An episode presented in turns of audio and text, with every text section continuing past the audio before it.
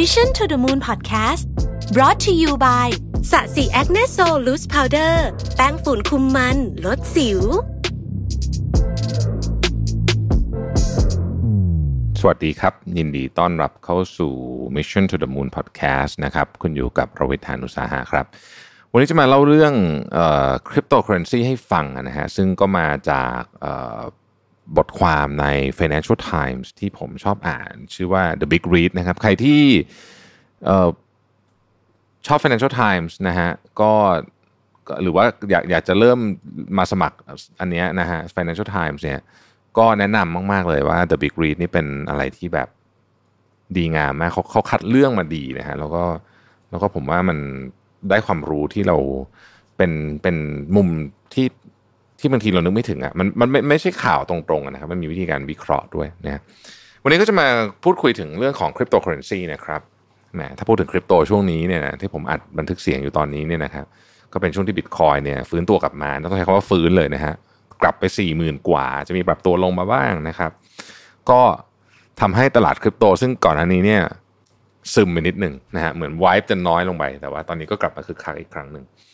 ที่ว่าคึกคักนี่ก็คือว่าอาจจะคึกคักในในบรรดา Facebook ที่ผมเห็นด้วยนะคือว่ามันก็อาจจะมีเอ่อเอ่อ confirmation bias นิดหน่อยเพราะว่าเพื่อนผมใกล้ๆตัวเนี่ยก็ค่อนข้างจะอยู่ในวงการนี้เยอะนะครับในบทความของ Financial Times เนี่ยเขาบอกว่ามันถึงเวลานะที่โลกฝั่งตะวันตกเนี่ยจะหันมาให้ความสำคัญของ Cryptocurrency ในฐานะที่จะยกระดับการเงินของโลกหลายคนจะบอกว่าเฮ้ยโลกตะวันตกเขาให้ความสำคัญอยู่แล้วนี่นะฮะ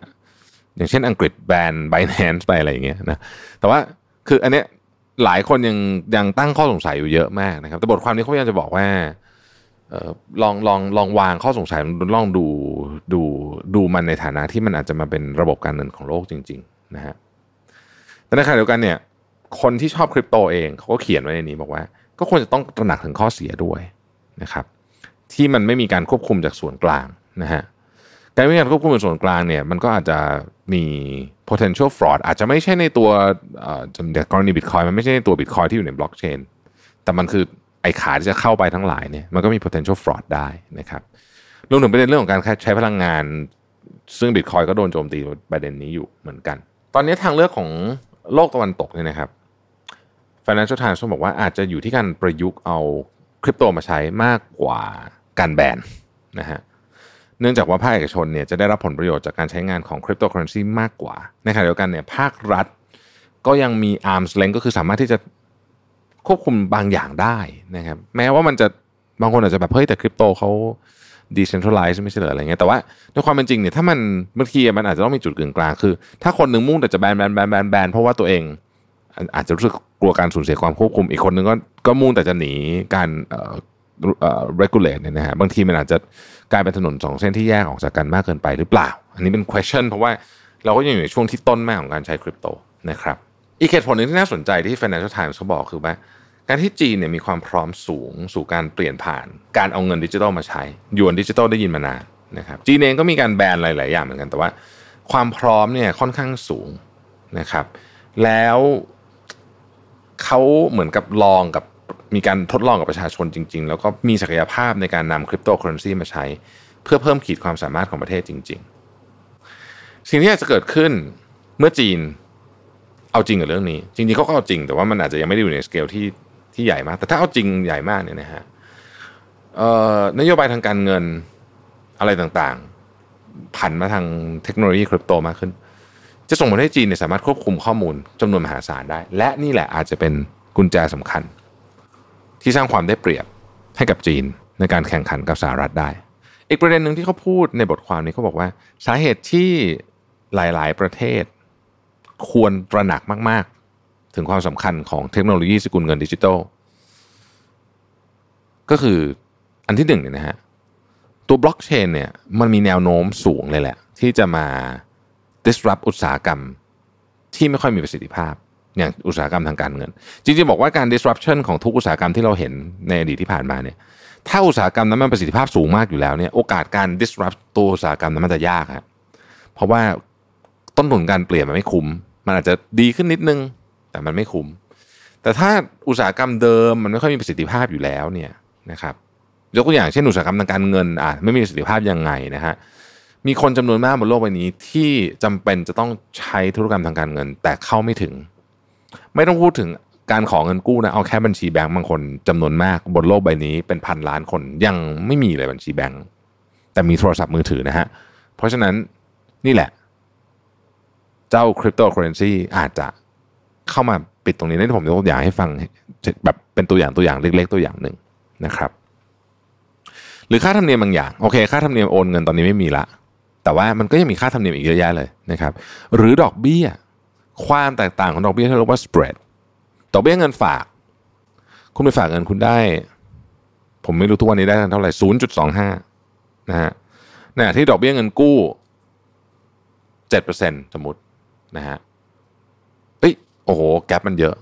คนก็เริ่มมองโอ้มันจะเป็นจะต้องเยอะขนาดนั้นเลยถ้าเกิดว่าเรามีคนทั้งโลกมาใช้ decentralized finance แล้วคนหนึ่งอยากปล่อยกู้อีกคนหนึ่งอยากกู้เงินอย่างเงี้ยไอ้ spread ตรงนี้มันก็ไม่น่าจะเป็น ศูนย์จุดสองห้า กับ เจ็ดมันอาจจะเป็นคนหนึ่งอาจจะอ่ะคุณคุณเอาเงินมาให้ระบบใช่ไหมคุณได้สองคุณกู้เงินจากระบบไประบบชีพคุณ สามจุดห้า spread หนึ่งจุดห้า เอ้ยโอเคนะไอ้คนนั้นก็ก็ก็มันก็ไอ้ไอ้ส่วนนี้ก็ถูกแตกจ่ายไปในคนที่เกี่ยวข้องใน process ธุรกิจการเงินปัจจุบันเนี่ยมันมีสิ่งที่เรียกว่า excess profit เยอะคืออย่างที่บอกอะกำไรอะเยอะนะครับซึ่งมันก็มาจากกฎระเบียบต่างๆอะไรเยอะแยะเลยนะฮะทำให้คนที่แพนจะเข้ามาในอุตสาหกรรมนี้ทำยากนะครับซึ่งเนี่ยมันก็เป็นที่มาของ fintech ยุคใหม่ๆที่ที่พยายามจะนำ blockchain เข้ามาเพื่อเปลี่ยนแปลงอุตสาหกรรมการเงินซึ่งเราก็เริ่มเห็นแล้วนะครับข้อที่สองเนี่ยนะครับที่ที่ประเทศควรจะตระหนักถึงความสำคัญของเงินสกุลดิจิทัลคริปโตเคอเรนซีเพราะคริปโตเคอเรนซีในปัจจุบันนี้มันเริ่มมีความมั่นคงมากขึ้นนะครับจากการที่นักลงทุนเยอะมากเลยนะฮะเริ่มเข้ามาถือเงินสกุลดิจิทัลนะครับอีลอนมัสก์อาจจะเป็นคนที่เราคุ้นเคยที่สุดแต่ว่าก็มีข่าวใช่ไหมว่า Amazon ก็จะถืออะไรก็จะถือยังไม่ยังไม่เป็นความจริงเป็นแค่ข่าวลือนะครับ MicroStrategy นะเขาถือเยอะนะฮะแต่อีลอนมัสก์คนเดียวนี้ก็ก็ทำให้ตลาดคริปโตคึกคักมากๆเลยนะอาจจะเรียกว่าเป็นคนที่ทำให้ตลาดคริปโตคึกคักมากที่สุดเอ่อมากกว่าคนที่ทำเหรียญพวกนี้อีกนะฮะมากกว่าคนที่ทำพวกอีเธเรียมอะไรอย่างงี้นะก็น่าสนใจดีเพราะว่าตัวเขาเองก็มีมีฐานแฟนค่อนข้างใหญ่มีคนติดตามเยอะนะครับอันนี้เป็นจุดเริ่มต้นเท่านั้นนะแต่ว่าในอนาคตถ้าเกิดคนยิ่งเข้ามาเยอะขึ้นแล้วใช้มันไม่ใช่แค่เป็นการเก็บความมั่งคั่งแต่เป็นเป็น traded currency ก็คือเอาไว้ใช้แลกเปลี่ยนซื้อของกันจริงๆเนี่ยอันเนี้ยมันจะมันจะมีความเอ่อต้องใช้คำว่าความแพร่หลายเยอะข้อที่สามเนี่ยนะครับ cryptocurrency เริ่มมีการใช้งานมากขึ้นในธุรกรรมทางการเงินเมื่อกี้ที่ผมบอกก็คือที่ผ่านมาเนี่ย cryptocurrency เนี่ยมันมาจะเป็น store of value คือคุณเอามันไปเหมือนคุณซื้อทองอะนะฮะแต่ว่าปัจจุบันเนี้ยมันมีการใช้กับธุรกรรมทางการเงินมากขึ้นนะครับเอามาซื้อของซื้อของได้เออแต่มันก็มีประเด็นเรื่องข้อกฎหมายบางอย่างก็ผิดกฎหมายอะไรต่างๆนะฮะแต่ว่า cryptocurrency เนี่ยมันทำให้การโอนเงินระหว่างประเทศเนี่ยรวดเร็วมีความมีความน่าเชื่อถือมากขึ้นนะครับในขณะที่การโอนเงินแบบดั้งเดิมเนี่ยมันช้าแล้วก็แพงนะแต่ก็แน่นอนนะฮะประเด็นเนี้ยมันเกี่ยวข้องกับเงินเพราะฉะนั้นมันเกี่ยวข้องกับกฎหมายแน่ๆเพราะฉะนั้นหนึ่งในสิ่งที่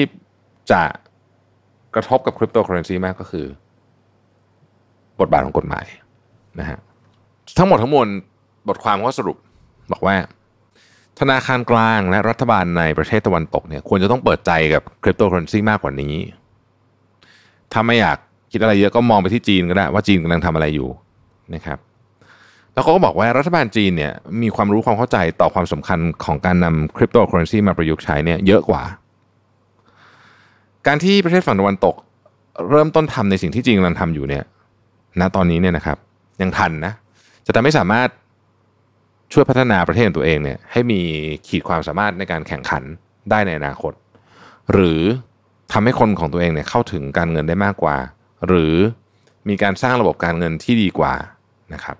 หรืออาจจะทำเงินสกุลดิจิทัลที่ดีกว่าก็ได้อย่างไรก็ดีเนี่ยแน่นอนมันก็จะมีข้อหนึ่งที่ต้องระวัง